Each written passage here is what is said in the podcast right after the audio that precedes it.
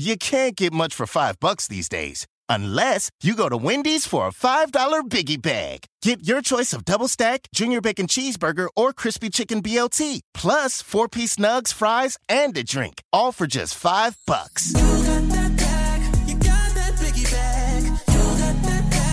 That was smooth, wasn't it? That's how you're gonna feel when you get that biggie bag at Wendy's. U.S. price and participation may vary. Includes four-piece nuggets, small soft drink, and small fry. Prices may be higher in Alaska and Hawaii.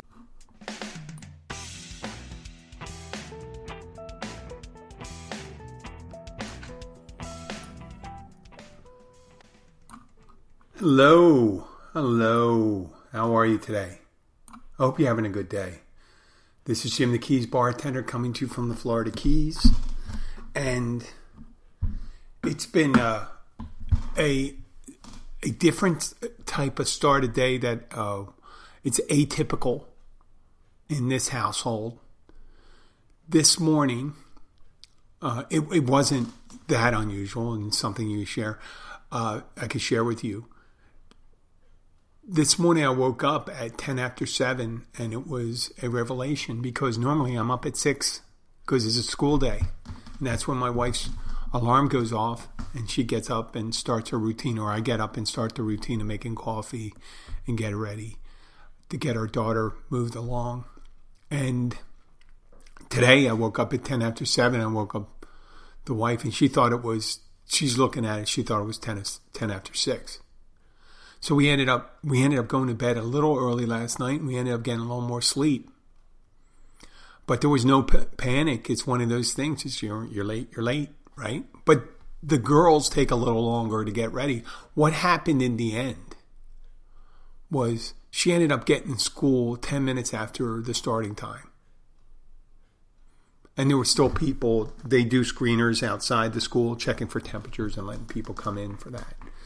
So it worked a little better. And we didn't get all panicky. We weren't all frustrated and stuff like that. It's just one of those things. It's weird that we, we weren't uh, rushing because Abby has, uh, I think she has about, at that time, she had more than two and a half hours to be in the work. So she still had time to go to the gym and work out. And I had time to take the daughter to school. And instead of picking her up later on before I come to school, uh, come into work, and driving approximately 20 miles south. I didn't have to do that. I uh, I took her to school and then went to the gym myself. So I was all relaxed, had my coffee. Daughter was relaxed. We all did those things, and it really didn't change our day much, other than she might get a tardy mark on her report, uh, report card but she's a pretty good student. She doesn't have a lot of problems right there. She's been coming in because she's in eighth grade or last gasp of middle school with about a month left to go. She's getting a little rebellious when it comes to school.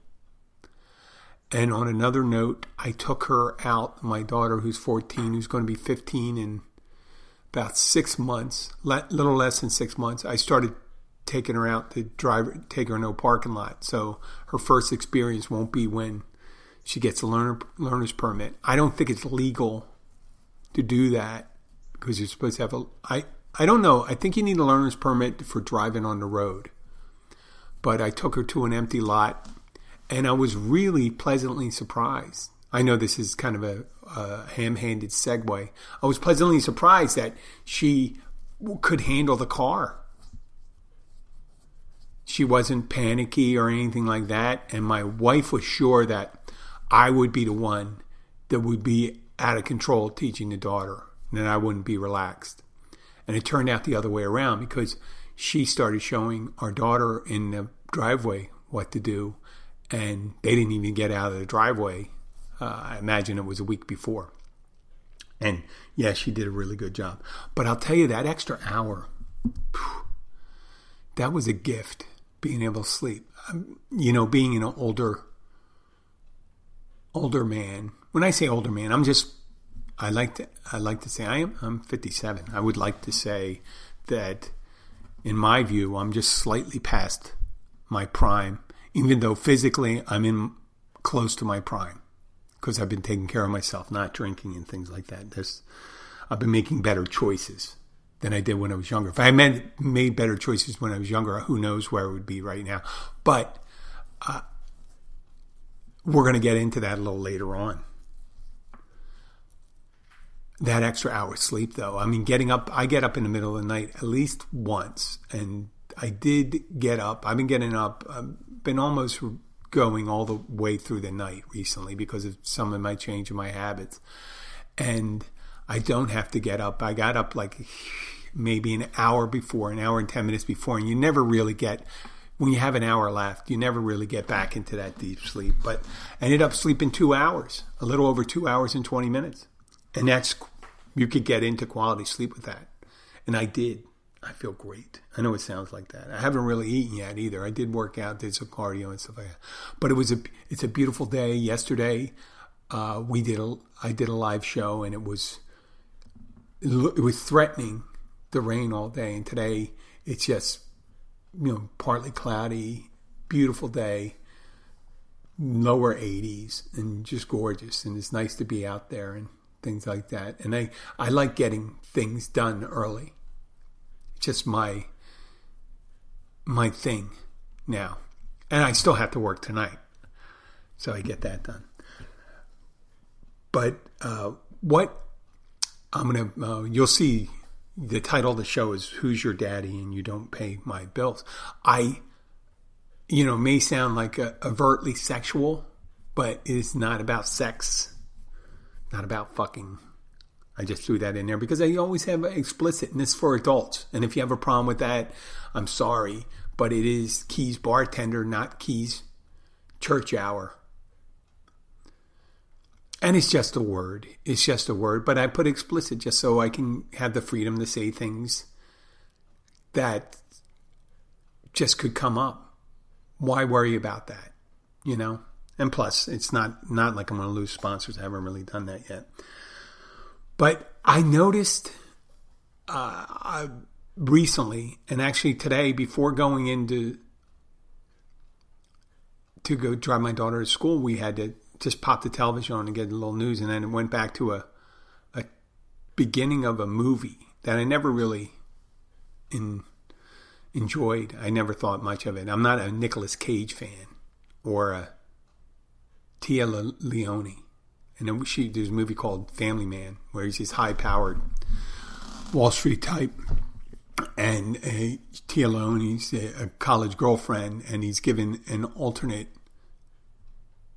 choice, and made me think about things. An alternate choice meaning how to live his life. And I won't get into the theme of the movie. I don't know if it's worth it, but the idea is worth it. And it made me think in the beginning, I wanted to talk about bringing the bar thing and how similar it is about the need for people to be taken care of. People, you think about when you go into the similarities between a bar and a home and how you are with your children or people you take care of. Let's say you're a caregiver. And that works for any caregiver. So people come in, you ask them how it's their day, you greet them, you you tell them it's good. Tell them it's good to see them, you, or you express that it's good to see them. You hope it's that way, because there's some people that don't have that. and I I would hope that's the exception, rather than the rule. I would hope that. That's my reality, and you much you know some people always say what do you think this is a home or a restaurant well i'm in a restaurant and i ask them what they want but a lot of times i give them if they look like they're hot, I'll just give them ice water right away because they look like they might be thirsty. And uh, some people, regulars that are always drinking what they normally drink, I just have their drink up there by the time they sit down because they never vary. They always drink Yuengling, they drink Yuengling. If someone always drink vodka and soda, give them a vodka and soda. And just wait for them. You ask how their day, you tell them how they're doing, you make a little joke. You know, if they're vacationers, you say uh, you you you're just meeting them for the first time. You you you welcome them. You ask them how they're enjoying their vacation. Would they, you know, what would they like? You don't know that, but you to be extra friendly. You play placating. You try to put them at ease. and uh, you know, and there's other people that come in. They're in different states, just like children. You know, wear your pants, put your top back on. I'm putting you to bed. That's when someone's. When I say putting you to bed, I don't mean a, uh, taking liberties with them. I meant that I they may have had a bit to drink too much, and you might have to take them home, especially if they're driving. Sometimes you have to put them in a taxi. But I am no stranger to dropping someone at home. And uh, but you also tell them the other things. You say, you know, like, would you like some water? Here's this. Do you need it? You're sneezing. You need some. Here's a tissue for you.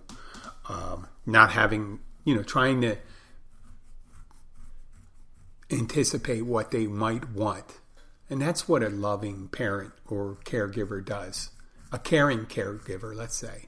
You don't necessarily have to love someone, but uh, that, and then, you know, warning them that someone, hot wings come out when there's just, you know, they know it's going to be spicy, order hot, but you got to tell them the temperature. Say, listen, this just came out of a deep fryer. Do not put it directly in your mouth. You're sitting at the bar. The kitchen is literally five feet away. That would, just came out 15 seconds ago. They are at 400 degrees, 500 degrees. So please do not put that in your mouth.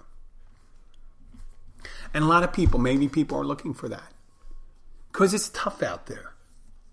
It is tough out there. People spend their first 10, 18 years of life, depending on it, just being cared for. And hopefully it's at least 18 years of life for most of them, like in the United States and other places that are less developed. Their people are expected to be on their own a lot earlier. But in Western society, you start getting a thing where parents want to care for someone up until they're 18. And then there's the um, necessity of the child wanting to be independent. When they're, you know, whatever time they start feeling more, they want independence. Like, stop tying my shoes. I can pour my own water. I go flush my, I go to bathroom by myself. And some people, you know, it's like potty training and getting them all ready. Getting, we're getting, spending the first years of their life getting them ready. A lot of animals start out where they are almost on their own from the beginning after they hatch. And they're just, they go out there. And other ones, the humans being one of the longest, if not the longest, where they are adolescents being cared for by their parents. Uh, hopefully, both. If it gets to be, oh, but you know, and then there's different families now. Uh, obviously, there's adopted families, same sex sex families, there's single households. There's foster homes and things like that. But you know, it seems like after a certain while that kids, you know, they they rebel, they start rebelling against the caregiving, and then they start struggling for independence. They want to do as much as they can, and their aspirations are to become independent in some degree. I remember it was a year or two ago, my daughter started saying about moving out, moving to New York, wanting to be wealthy, and having a house. And, you know, um, I didn't think, you know, I said, if you're talking about New York, a lot of times it's about an apartment or a condo. So you should rethink your terminology. And, you know, a house is more of a suburb thing, not a city thing. But you can get a house. There's brownstones and stuff like that. If you're talking about like five five million dollars, maybe. I, think that may be cheap in Manhattan, inexpensive. But there's always an exception too, and there's always, and I don't want to spend too much time on that. It's the the failure to launch. People that never really leave home, or they leave home for a part time. You go to the netherworld, the netherworld of of college, where you yeah you're you're uh, let's say you're living you're going to college and you're living within an hour's travel of your home. I did that in college. I would bring my laundry home and do do my laundry. Sometimes my grandmother would do my laundry, go and eat. I mean, feed myself during the week or go to the cafeteria where someone else is feeding you you're barely doing it. I mean, if you've seen dorm living and stuff, the way kids take care of their their ba- bath facilities is atrocious. kids. It was filthy. It was disgusting. And a lot of these, you're moving out of a house where they never cleaned. And they're moving to a place they're expecting to clean up, pick up after themselves. They're not going to do it. A certain amount of people won't. And certain people were independent and did a lot of cleaning, but they don't want to do it for someone else. They feel ill used. So you're, you're in that netherworld where you're not really independent and your parents are taking care of it. And then there's the other people that work in there. They work their ass off to get there. And they've been, you know, this small group of people that they, they were pretty much the parent growing up. Right. But when they get out of college, they end up going back. You know, and we've seen that a lot more in the modern world. You don't see it, you, you didn't see it as much years ago, or you don't see it depicted that much years ago. See, that's the thing. There's probably a lot of people that lived, if you think about it, a lot of multi generational households existed years ago where grandma was there and grandma helped care for the kids. And then we started getting where separation. You had grandma's house, you had mom's house, and you got your house. They were a little more efficient. If you think about the frontier home, they had everyone in one house. But nowadays, you have all these different reasons why people may not become independent. They could be developmentally disabled, psychologically disabled, right? Just, you know, I hate to call it, use the terminology, but they're incapable of socializing with other people or communicating. They're crazy. And I hate, and I know that you can get in a lot of trouble for using the word crazy, but it, it's it's the catch-all term where people act outside the norm normal human behavior. Um, there's the physically disabled, even though sometimes the physically disabled are the ones that work the hardest to become independent. Without people trying to be independent and stuff like that, there would be no, you know, you'd see these cars that are driven by people that are paralyzed using very subtle movements, not having their uh, lower extremities work, but they're using their hands and, and things like that, getting their own vehicles. You know, a van, especially equipped van to get you around. Now with the advent of self-driving vehicles, you're going to see a lot more uh, of independence. You know, eventually when it becomes legal, you know, for the independence that will be given to blind people. Obviously, the Uber and Lyft and all that stuff, you have the independence. But if you think about it, they don't, if they didn't have to call anybody or get anybody dependent on anybody that you know or interact and just say I want to be independent they're, they're on they're at the uh, we're at the point in history where technologically the the capabilities of the physically disabled are greatly enhanced and there's not a lot of big margin between what the physically disabled can do and the supposedly 100% able can do because of the technology. You know, physically, there are going to be things where things are automated and things like that. If you're guiding that or anything, yeah, I don't want to get into this is, show isn't about. And there's some kids that have um, been fulfilling the parental roles the whole time, and their failure to launch is that they're taking care of that parent anyway and they're not leaving. So the roles were reversed. And then you just have the, the lazy, the people that, I mean, you could part, it's part psychological, I guess, because I have to put myself in that category when I was younger. I'm coming clean right now. After college, after everything I did, when I was ready, to, I came back home. I was offered to help out at my my grandmother's house. My father, when they, he got divorced, they moved my grandmother out of a bad neighborhood, moved the whole family over there. So we had that multi generational thing going. She was happy to do it. Fulfilled her meaning in her life in retirement. She didn't have for a while, you know, about six, seven years. And she got the ability to be essential an essential worker again, meaning raising the kids. And when I was in my late 20s, I go, move back. And there I am, staying there, doing my own thing now. When I say doing my own thing, I'm talking when I leave the house. When in the house, you know, I still had my, I mean, I was getting my clothes washed. Food was being made. I started, as the time went on, I started being the one making the food and taking care of the, the grandmother. But then it was my 30s when I got married. I moved out a couple times. It didn't work out too well.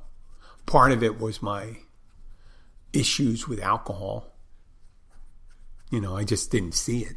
I didn't I couldn't see it in front of me, but that that was one of the things. I abused alcohol tremendously when I especially if I'm when I'm if I had to take care of my if I had someone else taking care of me, that's when I did it worse. I'm going to pause it right now. Wait, no, I can't pause it right now. I'm getting a phone call from this Tim Dickerson. Oh, I don't want to say his name. I did say his name. Okay, I'm going to call him back, but I forgot I was live. This is part of the thing of having a uh, having problems. I hope it's not an issue with uh, a business. I shouldn't have said the name. I don't believe I did that. See, it's a responsibility. But let's get back. I'm going to just focus on the job at hand right now. So, yes, I had issues about moving out and I didn't. But who doesn't want to be cared for? And who doesn't want to give I mean who's not who's willing to give away some of their personal freedoms. And when I say personal freedoms, I'm talking about I'm not talking about political freedoms like the right to bear arms, right to speech, and all that stuff. I'm talking about personal freedoms, going out with whoever they want, sleeping with whoever they want, uh, staying out as late as they want, going away when they want, making certain decisions on their living situation, stuff like that. Now, if you weigh the ability of receiving those things at a lower expense, let's say, and there's someone to take care of you at home. A lot of people would just take that. And other people value their freedom more. They rather say, I want my own stuff. I want to do this. I want to do my own thing. But independence has its own value. I make my own money. I fulfill my own obligations. I mean, you know, you don't pay my bills, right? Would you give away that for its security or well being, or would you uh, sacrifice the vice versa? So I always think of that classic sugar daddy scenario. But it could be a sugar mama, young man, young woman, attractive. And then you have an older, financially secure man or woman. And they finding an accommodation. We always try to, you know, sometimes people, depending on their perspective, when you're an older man with a daughter, you kind of have a duality of it. You think you you could fantasize about the younger girl, but then all of a sudden you can frown upon the situation because you wouldn't want your young child to do that. That's the hypocritical part of it. But um, would you do it? If I wouldn't, I wouldn't necessarily do it. I don't know. But that's not exactly the type of relationship I want. Meaning, yeah, I can physically appreciate a younger, beautiful thing. Uh, thing I can physically appreciate, but I don't know if I can emotionally pr- appreciate it. I don't know if that would satisfy my my needs, meaning uh, my conversational needs, my just relationship needs. Like I would like the shared experience of having the years and to have someone that went through similar uh, circumstances as I have, have has has risen through those benchmark, benchmarks.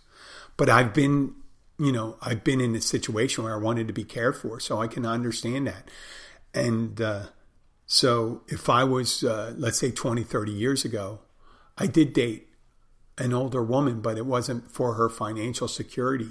She was in her 30s, late 30s, I think, mid to late 30s. I was in my early 20s. That was a big difference for me.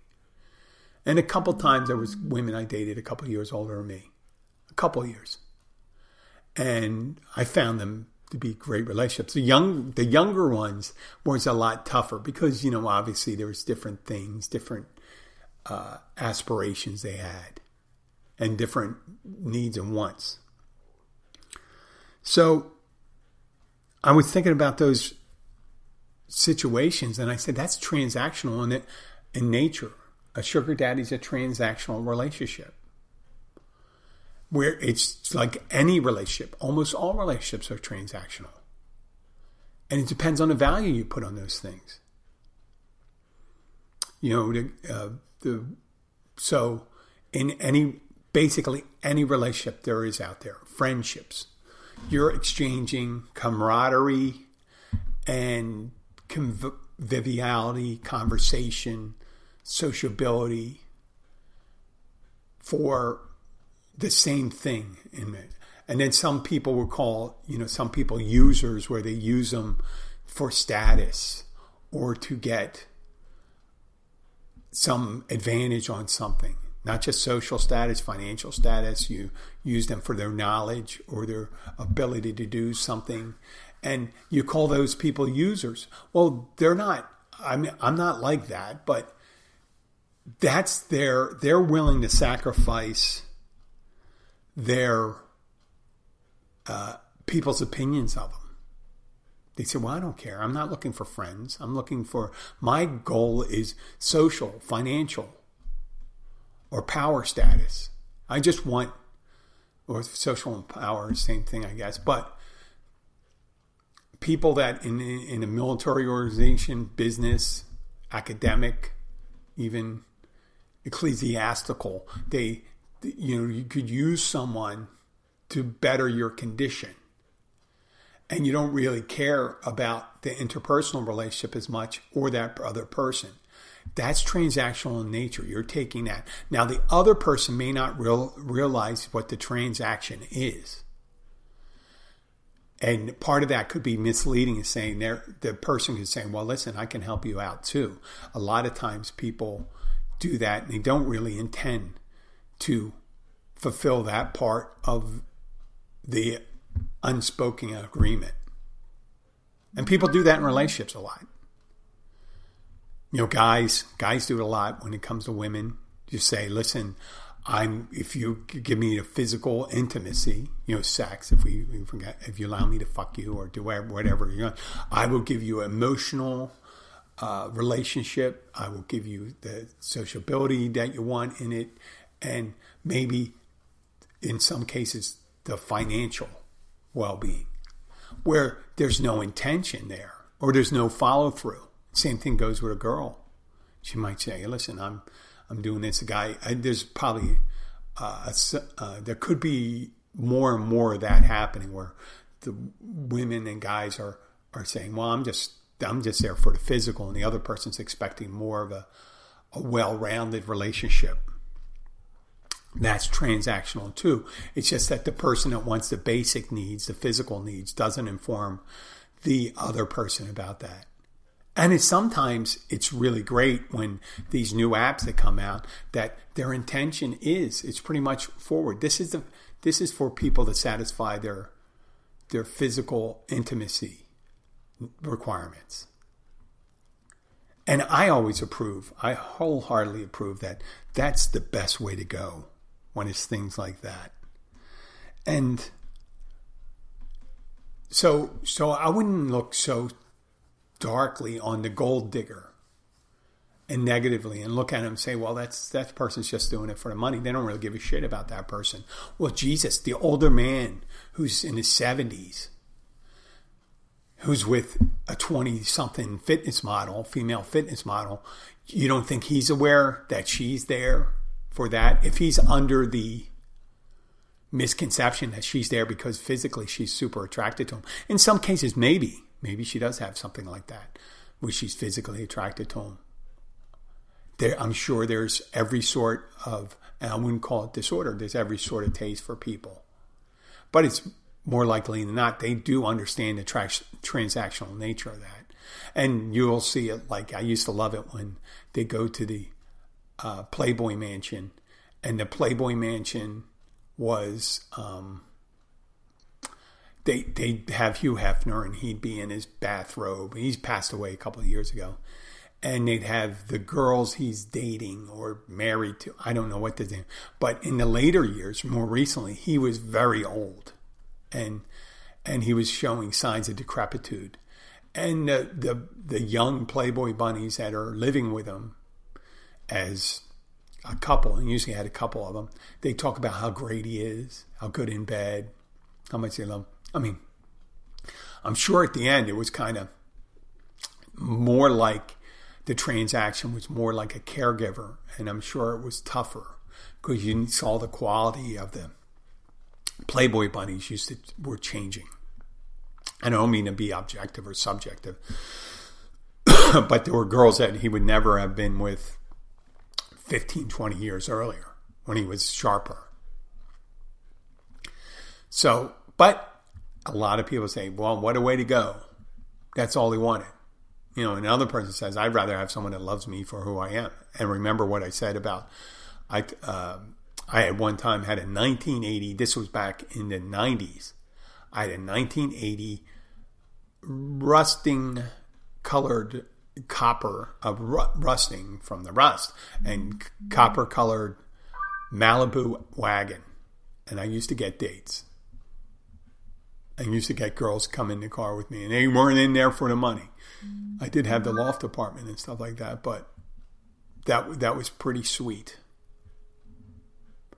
And uh, I I didn't know then, but I realize now when I see guys grab you know buy the car, and it's pretty sweet cars out there. I've never owned a sweet car. I I uh, always had basic transportation.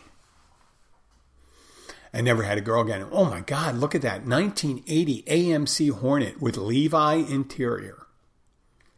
And that green fender on a white car. Wow. That just, I mean, I used to take girls on dates on in these junker I bought for $100. Right? I knew they weren't in it for the car. I was a character. So that's, I don't know where I was going with that, but I knew the point the point was that we shouldn't necessarily judge people by their aspirations because almost every relationship's transactional. And if someone just says, Well, I'm looking for a supportive, caring, loving person, you know, the one, the stereotypical relationship. Don't be too judgmental of people that aren't looking for the same thing. And they are looking for, I mean, we started out looking what people like to be treated as a child. And that's that's where they want to be given things. And children don't think about what they have to return for that. Sometimes they know from punishment they have to be polite and do their chores and things like that. But there's not a lot of things a lot of children have to do. Some learn that they have to do a lot in order to earn that. Some people, some kids don't. So they just never grow out of stage. Oh, and getting back to that story I saw, it made me think about amnesia. I saw two stories on amnesia. There's someone on YouTube, Julie Nolke. She did something about that, and this guy, that Nicolas Cage movie. And I was thinking, if you woke up one day and forgot all your personal history, forgot all your personal history tomorrow, not knowing who you are, what relationships you had, what not knowing your status, and you were just neutral. And you had to choose what you were going to be. And I'm not saying you're going to be the prince, uh, the crown prince of England versus that, but I'm just choosing a kind of person you're going to be. You could be borderline criminal, meaning like you don't do anything that's slightly above board, or you're a saint. You know, I would hope that someone that's kind of a saint would always stay that way because that's their the way. But who knows? You know, if you forget that, what would you say, do, or decide to be the option? Like the character you want to be. You'd still have the knowledge of the things you learned. And they said it's a very specific type of amnesia. And there's probably some out there. It could be brought on by psychological trauma and stuff like that, where they forget everything to do with their personal life. But they everything they learn. And it's probably a couple of them out there. And you decide, you say, well, this is what my model is the, the hero, the partier, the thief, the bully, the asshole, the saint. Who keeps you in that role that you are? I think it's the people you surround yourself with, and I think it's the person that you believe you are.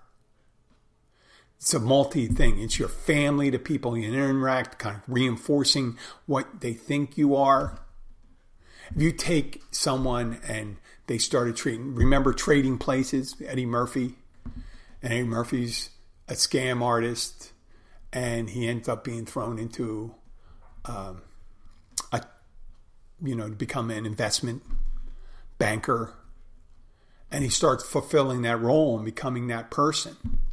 Now it's a facile description, but I think generally it's the same. You just change is um, you always hear that saying, changes from within.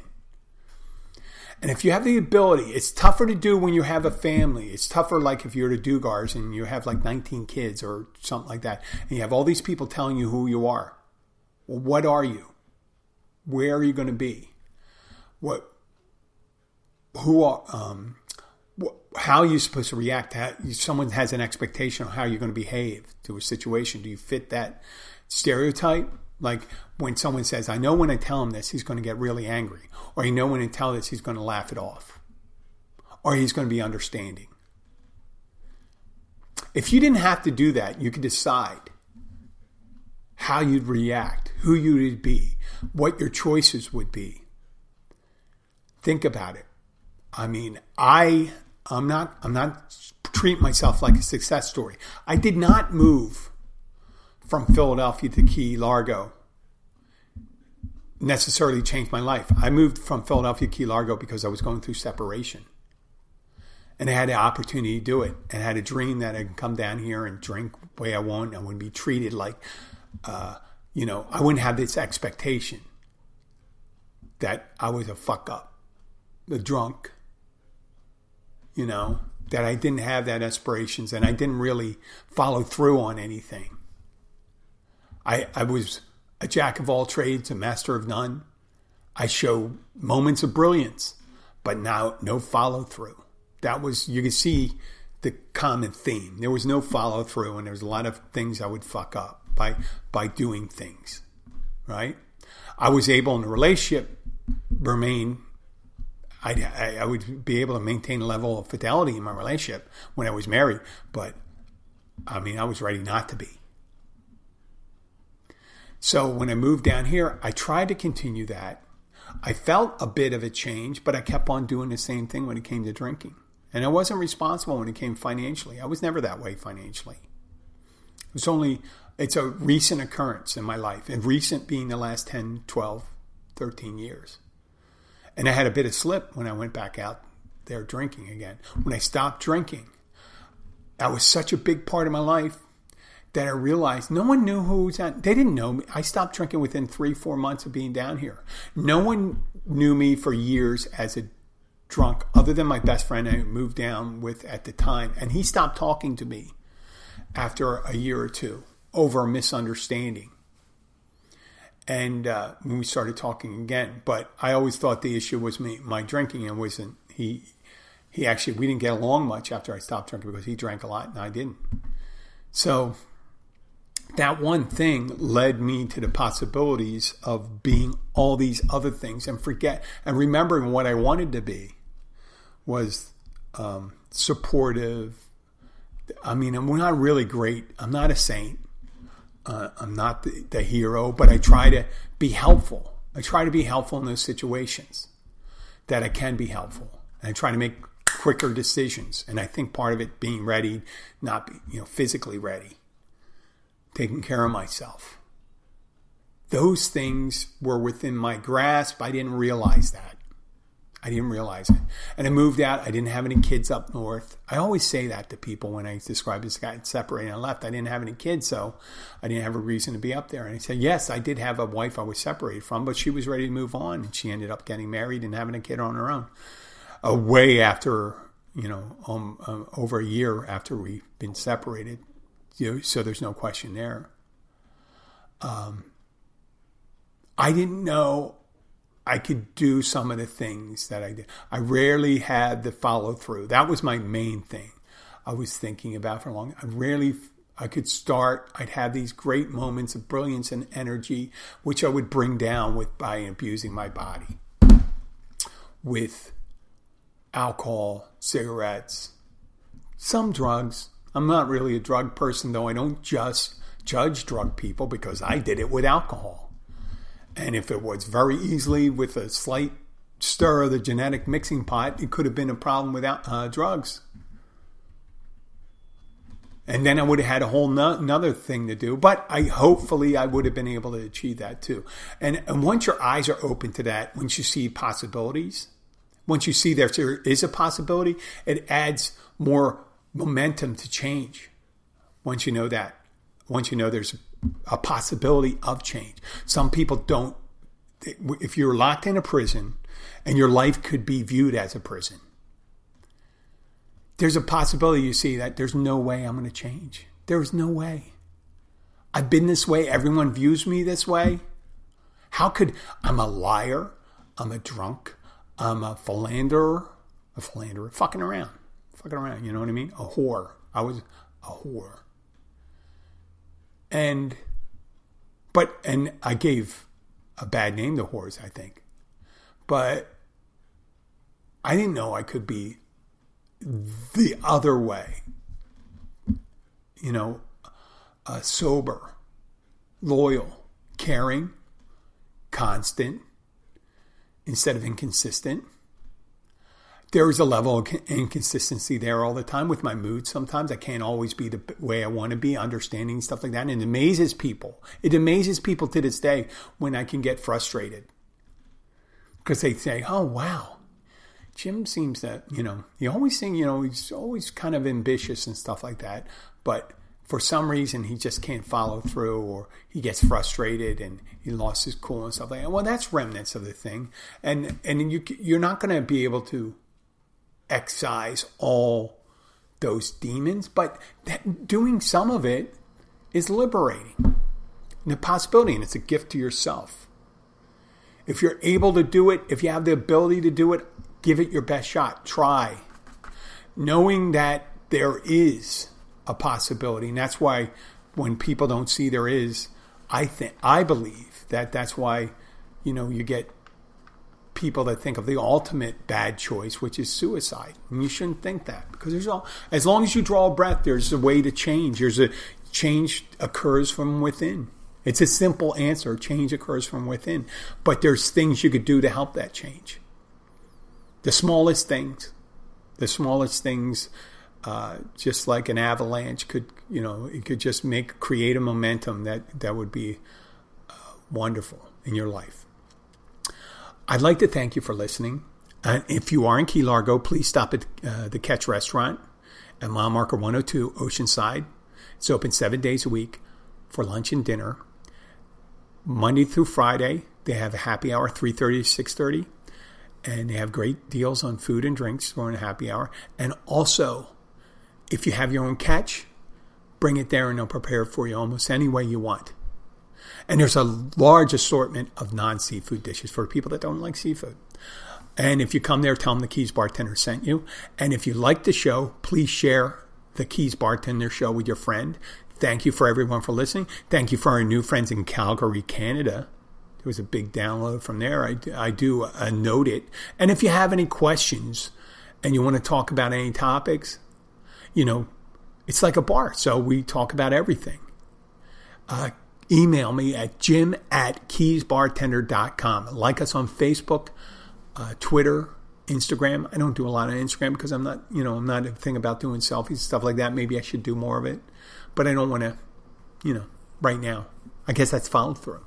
Thank you very much and have a great day. Until next time, let's play that music.